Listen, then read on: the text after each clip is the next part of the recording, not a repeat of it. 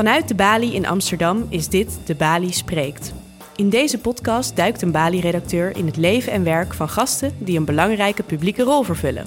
Wat drijft iemand in zijn werk? Waar probeert iemand invloed uit te oefenen? En hoe kijkt iemand naar het huidige publieke debat? Vandaag praat programmamaker Lola het Hart met sociaal wetenschapper Linda Duits. Linda is gespecialiseerd in media, gender en seksualiteit. Je kent haar misschien als columnist voor Folia, van opiniestukken in het Parool en NRC Handelsblad, als auteur van het boek Dolle Mythes of van haar podcast onder mediadoktoren en geeky dingen. Linda is heel zichtbaar, maar waar probeert ze verandering in te brengen? Heeft ze een missie? En waarom schrijft ze wel over de orgasmekloof, maar niet over de loonkloof? Lola het Hart in gesprek met Linda Duits. Linda Duits, welkom. Dankjewel. Uh, leuk dat je er bent. Um, je bent schrijver, mediawetenschapper, columnist. Uh, je maakt ook nog twee podcasts. Ja, uh, podcastmaker. je, je houdt je bezig met van alles. Um, waar heb jij je deze week mee bezig gehouden?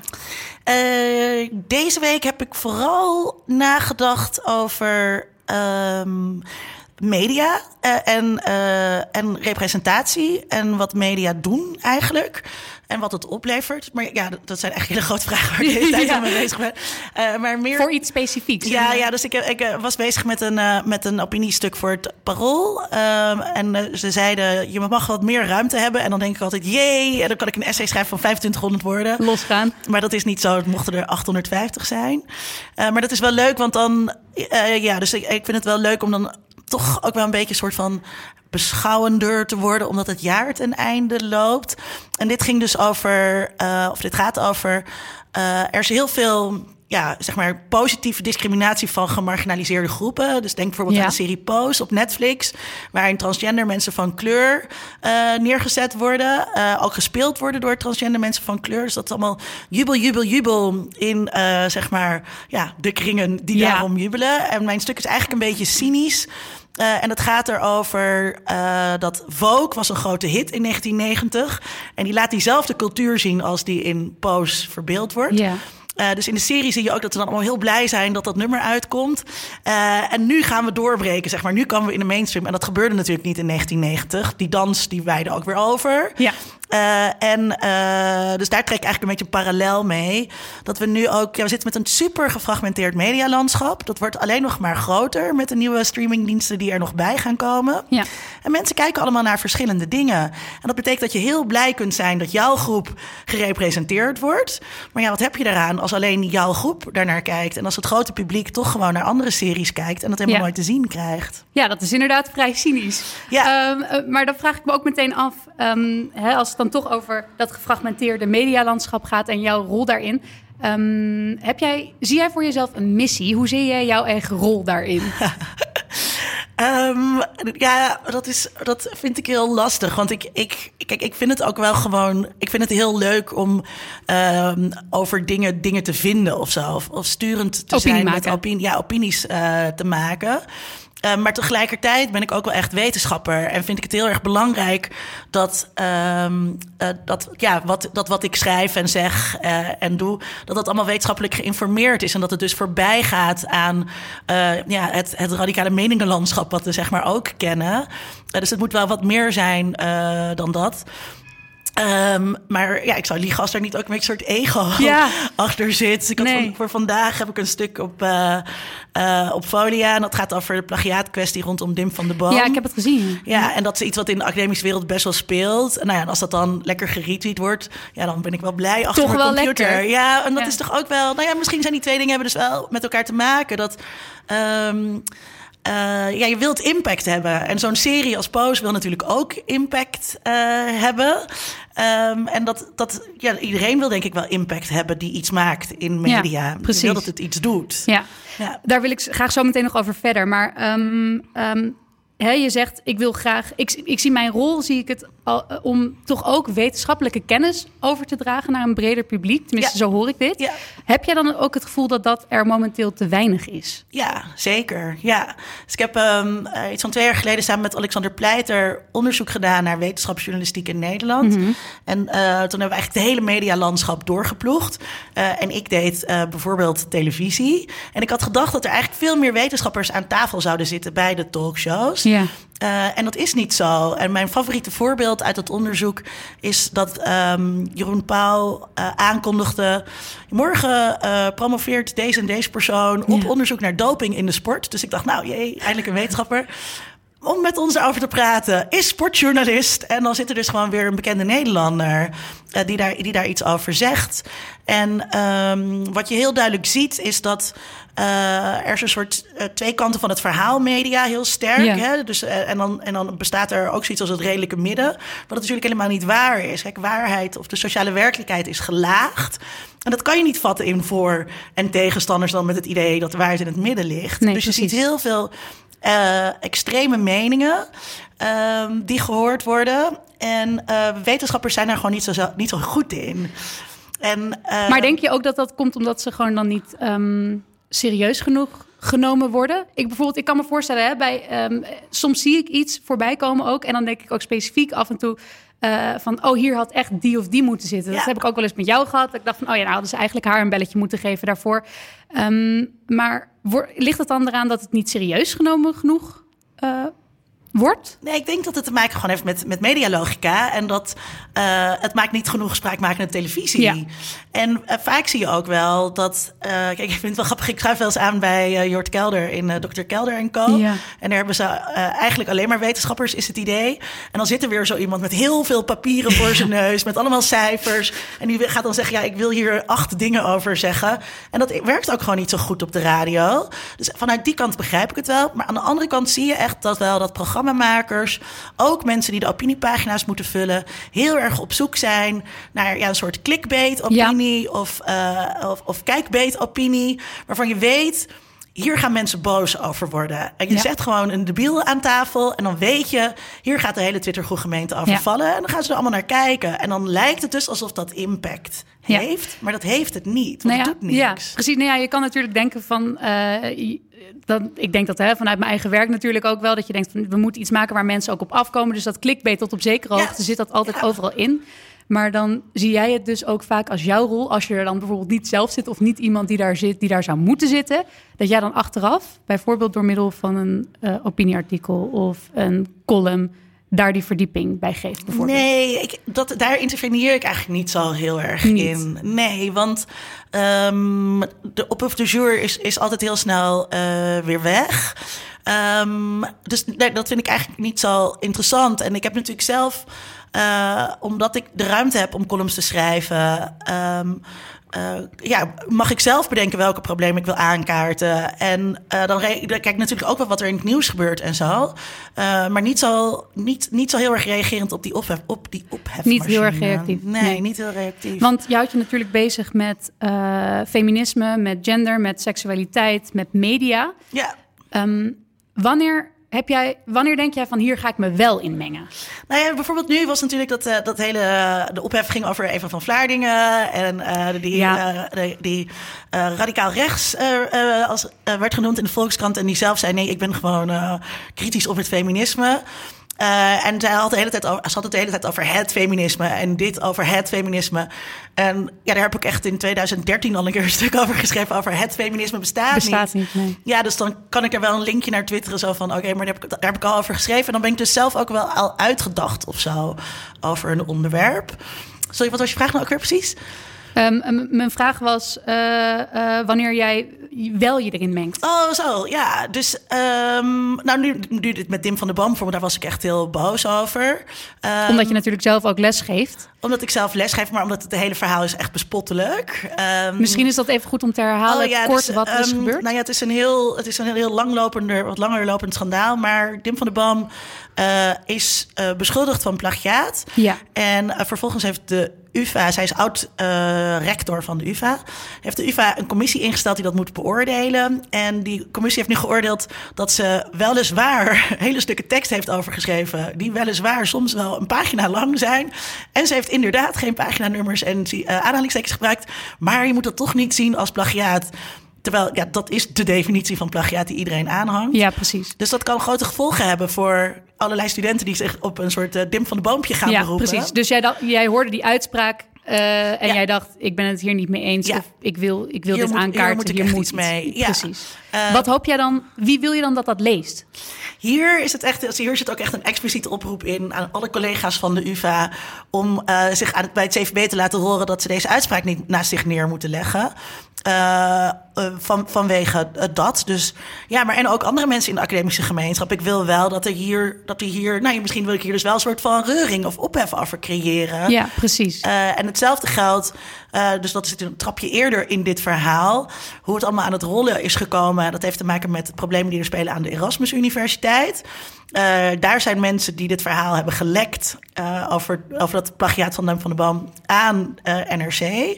En daar was het CVB van de Erasmus Universiteit zo boos over dat zij een detectivebureau hebben ingehuurd om de mails zo. te doorzoeken van hun medewerkers, waaronder die van een vertrouwenspersoon. Nou ja, en dat is zo'n grove schending van ja. de academische integriteit. Um, ja, daar, daar, daar, daar wil je gewoon. Ja, ik wil wel dat daar gedoe over is dat, daar ben ik dan wel. Ja, dat schrijf ik niet alleen maar om leuke retweets te krijgen of zo, maar omdat ik dat ook wel echt belangrijke ja. kwesties vind. En dan vanuit de positie die je nu hebt, vind je dat ook een goede positie om dat dan te doen? Of zou je jezelf liever ook ergens anders zien? Uh, nou ja, kijk, uiteindelijk wil ik natuurlijk gewoon een column in NRC hebben. Niet de ja. nadelen van Folia, maar... Uh, ja. Uh, dus daar kan je altijd aan groeien of zo. Of in The Guardian of de Washington ja. Post. Um, maar nee, ik, ja, ik, ik ben heel blij met het platform dat ik heb. En ook dat ik over heel verschillende dingen kun, kan schrijven. En dat is natuurlijk ook een enorme vrijheid. Um, ja, ik bedoel, ik heb ook deze week ook geschreven over mannen die sekswerkers bezoeken. Ja, precies. Um, ja. En uh, dat is, daar zit ook wel een soort van um, activisme achter. Daar wil ik ook wel wat mee. Uh, maar ik hoop niet, daar, daar verwacht ik niet. Uh, dat dat honderden retweets gaat. Nee. En dat mensen nu in één keer heel boos worden over het stigma dat er aan hoerenlopen geplakt wordt. Nou ja, dat vraag ik me af en toe wel eens af. Want um, ik, ik, ik ken je al ontzettend lang. Ik volg je al een, een lange tijd en ik zie je overal verschijnen. Je, je schrijft heel veel, je, je schrijft op veel plekken aan. Je maakt dus die podcasts en dergelijke. Um, maar dan vraag ik me ook wel eens af: um, heb je af en toe het gevoel um, dat je een bepaalde focus mist? Want je beschrijft nu vooral heel erg van: oh, wat fantastisch dat ik zoveel kan en mag doen. En ik wil ook van alles. Maar Mis je ook af en toe een focus? Nee, want ik vind het dus juist zelf. Uh, kijk, ik, ik, ik ben uh, gepromoveerd op meisjescultuur. Ja. Me, en dat is ook een redelijk breed proefschrift nog steeds. Als je het vergelijkt met wat andere mensen doen. Ik ben gewoon ook wel breed geïnteresseerd. Maar dat ging gewoon over meisjes. En na vier jaar met meisjes, toen was ik zo klaar. Dat ik zeg, oh, meisjes, op met meisjes. Echt verschrikkelijk oninteressant. en, uh, um, terwijl. Uh, en dus daarom vind ik het nu heel fijn. En je hobbelt eigenlijk een beetje van onderwerp uh, naar onderwerp. Dus je hebt je bepaalde aandachtspunten binnen, binnen feminisme bijvoorbeeld. Dus uh, ik schrijf eigenlijk, eigenlijk nooit over dingen als de loonkloof. Of, Waarom um, niet dan? Ja, omdat ik dat gewoon zelf minder interessant vind. Dus het is wel heel belangrijk. Maar dan denk ik, ja, daar, daar, mag iemand anders wel activistisch over zijn. Het moet wel leuk blijven. Dat is wat ik ook heel veel hoor inderdaad nu. Nou, het hoeft niet zo per se. Maar het, het moet voor mezelf interessant zijn. En ik vind dan, als over kloven gesproken... vind ik de orgasmekloof bijvoorbeeld veel interessanter. Mooie um, brug. Ja, dus ik, ik, ben, ik ben me veel meer um, met seks en seksualiteit bezig gaan houden. Wat een heel dankbaar onderwerp um, is. Um, en ik vind het dus ook heel lekker ja, om uh, daar dus wat afwis afwisseling in te hebben zitten. Ja. En ik geef daarnaast ook nog uh, les. Um, dus dan ben ik ook weer met hele andere dingen bezig. En dat maakt het wel, dat maakt denk ik het leven leuk. Ja. Dat, het, ja. Dan, dan vraag ik me ook af, waar zie jij jezelf dan over tien jaar? Ja, dus ik, uh, Vincent Kronen, waarmee ik onder mediadoktoren de podcast maak, die, um, hij is onderwijsdirecteur in Utrecht. En hij is echt een bestuurder en hij houdt heel erg van vergaderingen. Leuk. En, en, en hij zegt dus vaak als wij samen bier gaan drinken, dan stelt hij ook die vraag, ja, waar, waar zie je jezelf over tien jaar? Zeg ik, ja, daarom ben ik dus niet in loondienst. Existentiële crisis tijdens de borrel. Dat, nee, maar dus dat, dat ik, heb, ik heb niet een soort loopbaanplan waarbij ik denk, oh, dit moet ik, dit moet ik dan bereiken of dat moet, wil ik dan bereikt hebben of zo. Um, nee, bij, bij, mij is het veel meer. Uh, kan ik, doe ik over tien jaar, heb ik dan nog steeds deze vrijheid? Kan ik dan nog steeds uh, mijn onderwerpen kiezen? Dingen, ja, dingen schrijven. Ik vind schrijven heel leuk en spreken heel leuk. Uh, dingen doen die ik leuk en interessant en belangrijk vind over onderwerpen. Onderwerpen. Onderwerpen die ik leuk en interessant en belangrijk vind. Vind je dat niet ook eng? Ja, het is hartstikke eng. Ja. En, en dat is ook gewoon. Uh, ja, dus je, je freelance, dus je weet nooit zeg maar, waar het geld vandaan gaat komen. En ik doe het al een tijdje, dus ondertussen weet ik wel dat het, dat het wel goed komt. Um, maar ja, en je wordt ouder, dus dat, dat maakt natuurlijk ook wel uit. En je weet nooit hoe lang mensen um, hoe langer vraag naar jouw interventies en opinies en uh, gedachten blijft. En dat, daar maak ik me soms gewoon het meest druk over. En dat ik dus wel uh, iemand moet worden die reactief uh, is. En dat, dat je dus niet meer je eigen weg uh, kunt gaan, maar dat als je je dan staande wil houden in dit landschap, uh, dat je dan ja, meer strategisch of zo moet gaan kiezen van, nou ja, oké, okay, als ik gevraagd wil worden door de Bali om te komen bij dan moet ik, dan moet ik hier en hier over schrijven. Dus ja. dan moet ik wel over de, over de loonkloof of zo. Dat, dat lijkt me eng. Dus dat je op die manier ja, uitgerangeerd bent of zo. Ja. Um, en, maar, maar dat betekent dus dat je op dit moment die macht, om het maar even zo te noemen, wel hebt. Heb jij het gevoel dat jij het nu het publieke debat zodanig dus blijkbaar zelf kan sturen dat jij niet reactief hoeft te zijn, maar dat jij echt zelf kan zeggen: ik wil het hierover hebben, dat is belangrijk, dus dit stuur ik de wereld in. Nee, wij lange daar niet, want, want ik heb helemaal niet het gevoel dat ik het publieke debat stuur. Echt helemaal nul zelf. Helemaal nul? Nee, ja, want, want uh, nou niet helemaal nul, maar het levert wel input of zo. En sommige dingen hebben dus wel eens impact, maar dat is zo minimaal. En dat gaat helemaal niet over hele grote thema's. Nee, het is meer. Um, uh, dat, je het een, dat je het een beetje mag voeden. En dat je, dat je vrijheid hebt in je onderwerpkeuze.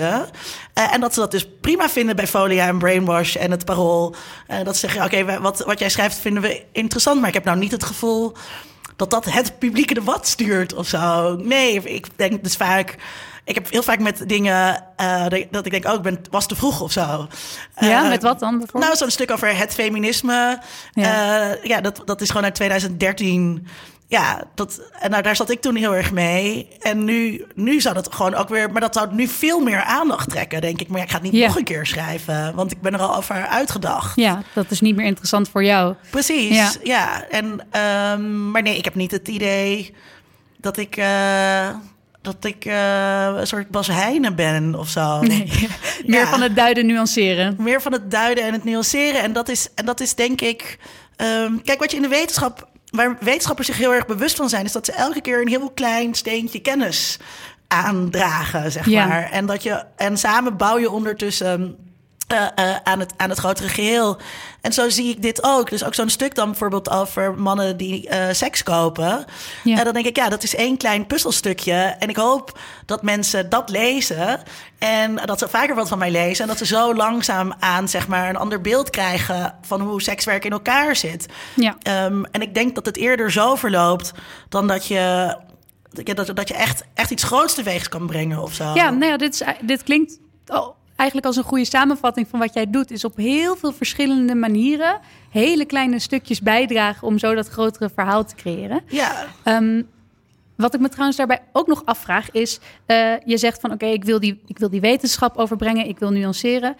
Maar tegelijkertijd zei je in het begin ook van die opinies, fantastisch. Als dat aandacht krijgt, fantastisch. Ja. En je wordt heel vaak ook heel erg persoonlijk. Het gaat ook vaak over persoonlijke onderwerpen in wat je schrijft. Ja, dat um, valt mee. Nou ja, misschien eerst dan. Ik, ik moet nu bijvoorbeeld specifiek aan je folia-stukken denken. Bijvoorbeeld, ja. die gingen bijvoorbeeld vaak over seksualiteit en dergelijke.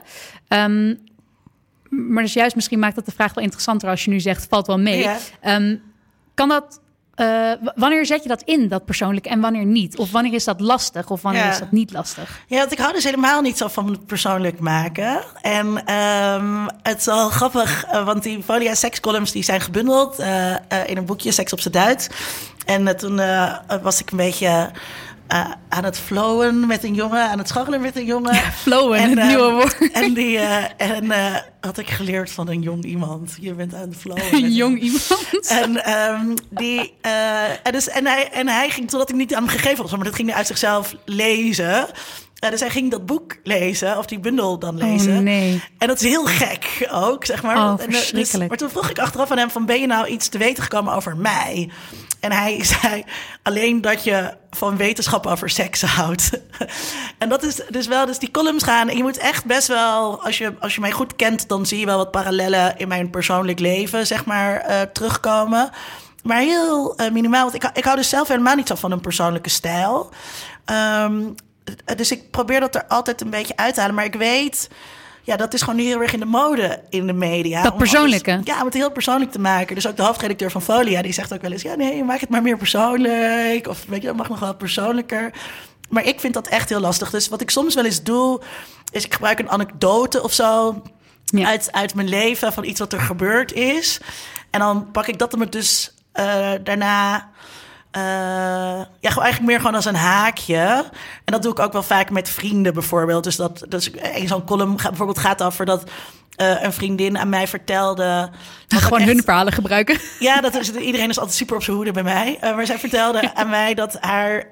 ze, ze, had, ze had een toenmalig vriendje. En zij, zij is best wel goed in uitleggen wat ze lekker vindt in bed.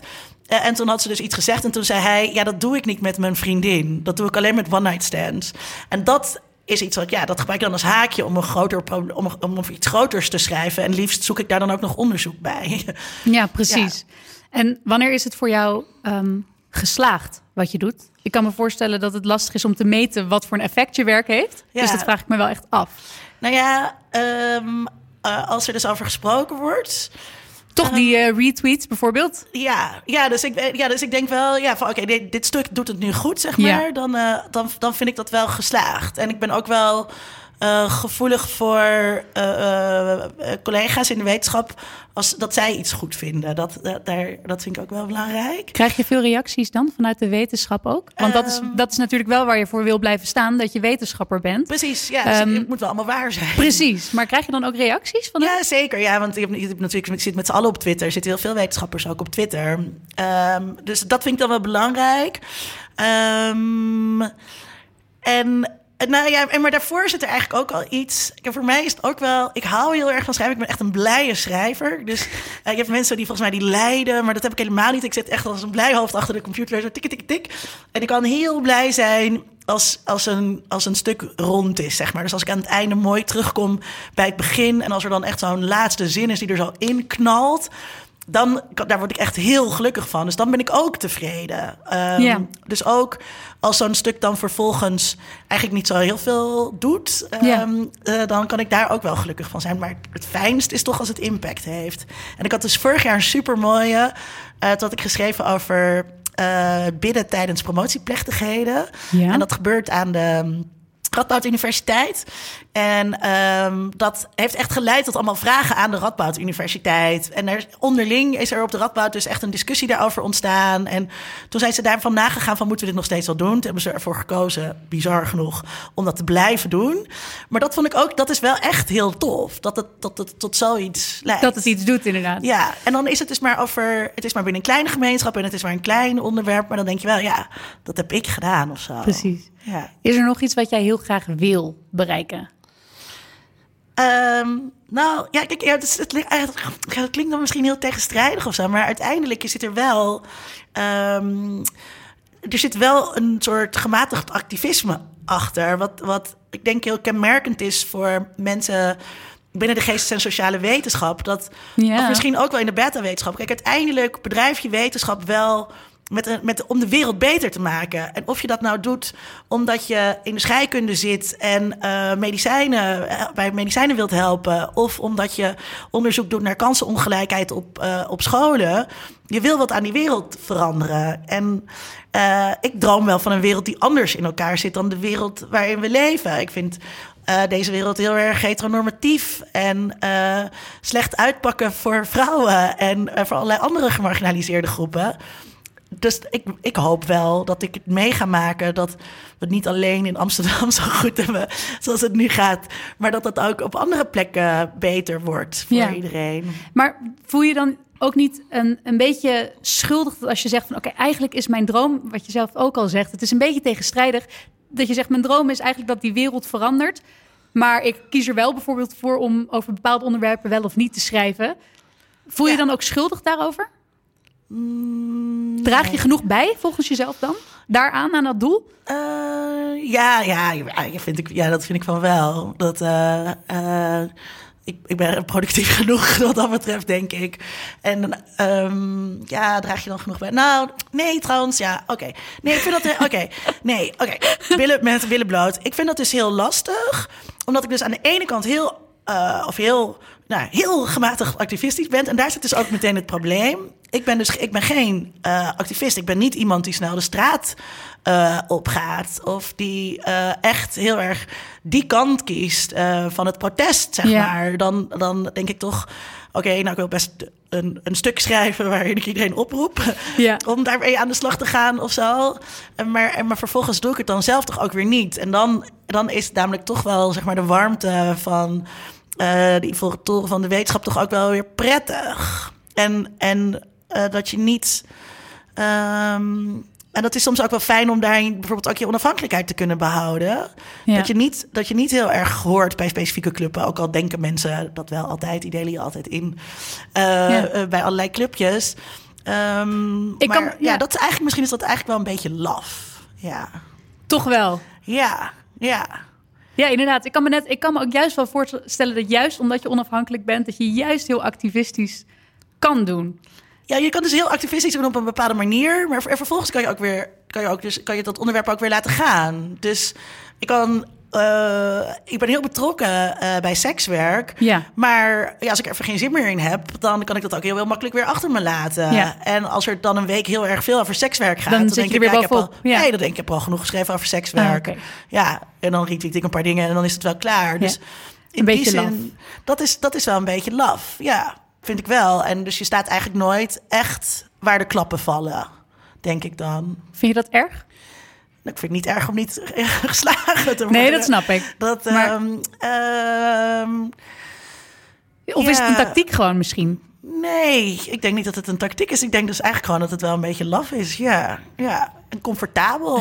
Laffe, gematigde Een activist. gematigde feminist. ja, ja. Dus ehm, Nee, daar wil ik helemaal niet mee eindigen hier. nee, dat, dat snap ik. Daar wil ik, daar wil ik ook niet mee eindigen. Ja, verzin een list. Verzin een list, verzin een list. Nou, misschien, misschien nog eh, om het af te ronden, misschien dan toch om het ehm, eh, rond te krijgen. Want die vraag heb ik eigenlijk nog helemaal niet gesteld.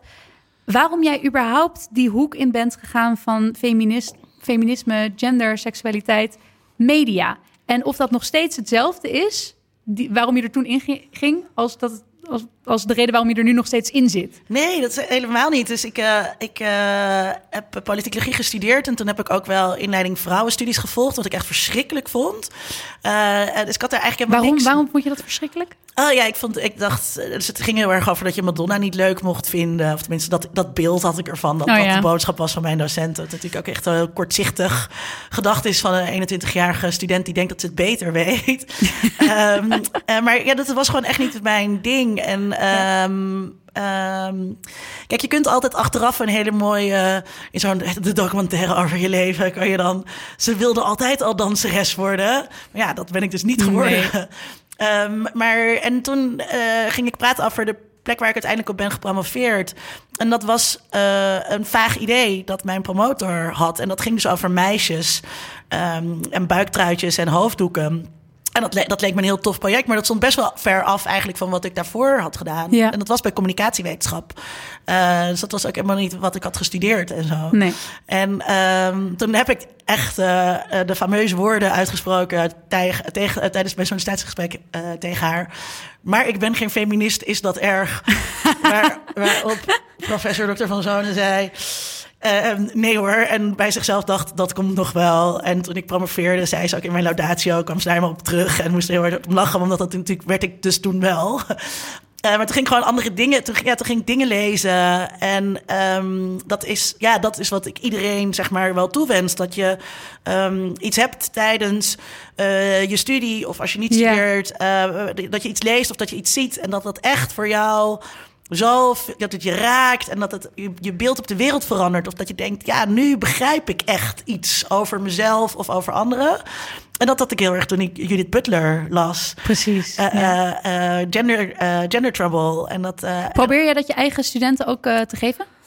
Uh, nee, dat is, dan, dat is heel moeilijk, want studenten lezen eigenlijk bijna geen boeken meer. Dus die moeten heel veel artikelen lezen en hoofdstukjes en stukjes tekst over uh, een boek. Maar uh, echt gaan zitten en een heel boek lezen, dat gebeurt heel weinig. Maar ik probeer wel studenten um, te laten zien wat er is. en mijn enthousiasme over te brengen. En dat, dat is wel dat is denk ik het enige wat je kan doen.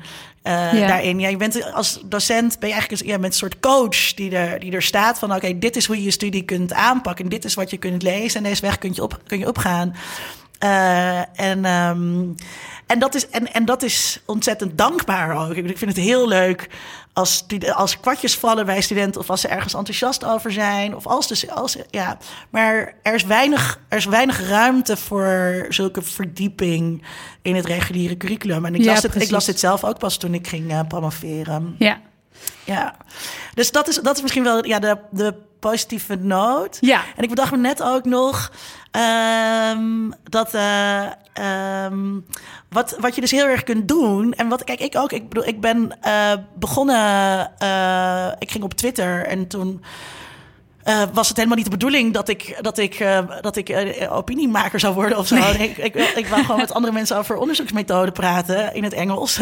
En, maar toen uiteindelijk kwam ik een beetje terecht in die Nederlandse Twitterverse en werd ik gevraagd om bij de Jaap te gaan. En zo ben ik die hele wereld ingerold. En dat was gewoon een initiatief van mensen die zeiden: we beginnen met z'n allen een opinieblog.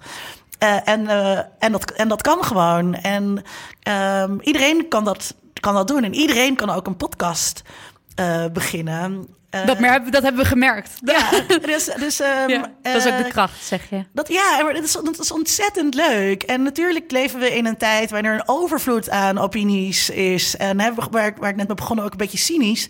Uh, maar tegelijkertijd kun je het wel doen. Dus ik bedoel, je kunt vanaf je toetsenbord zitten jammeren zeg maar, om de opinies van anderen. En dat altijd ja. dezelfde mensen aanschuiven bij de talkshowtafels. Ja. En dat alle media in Amsterdam staan.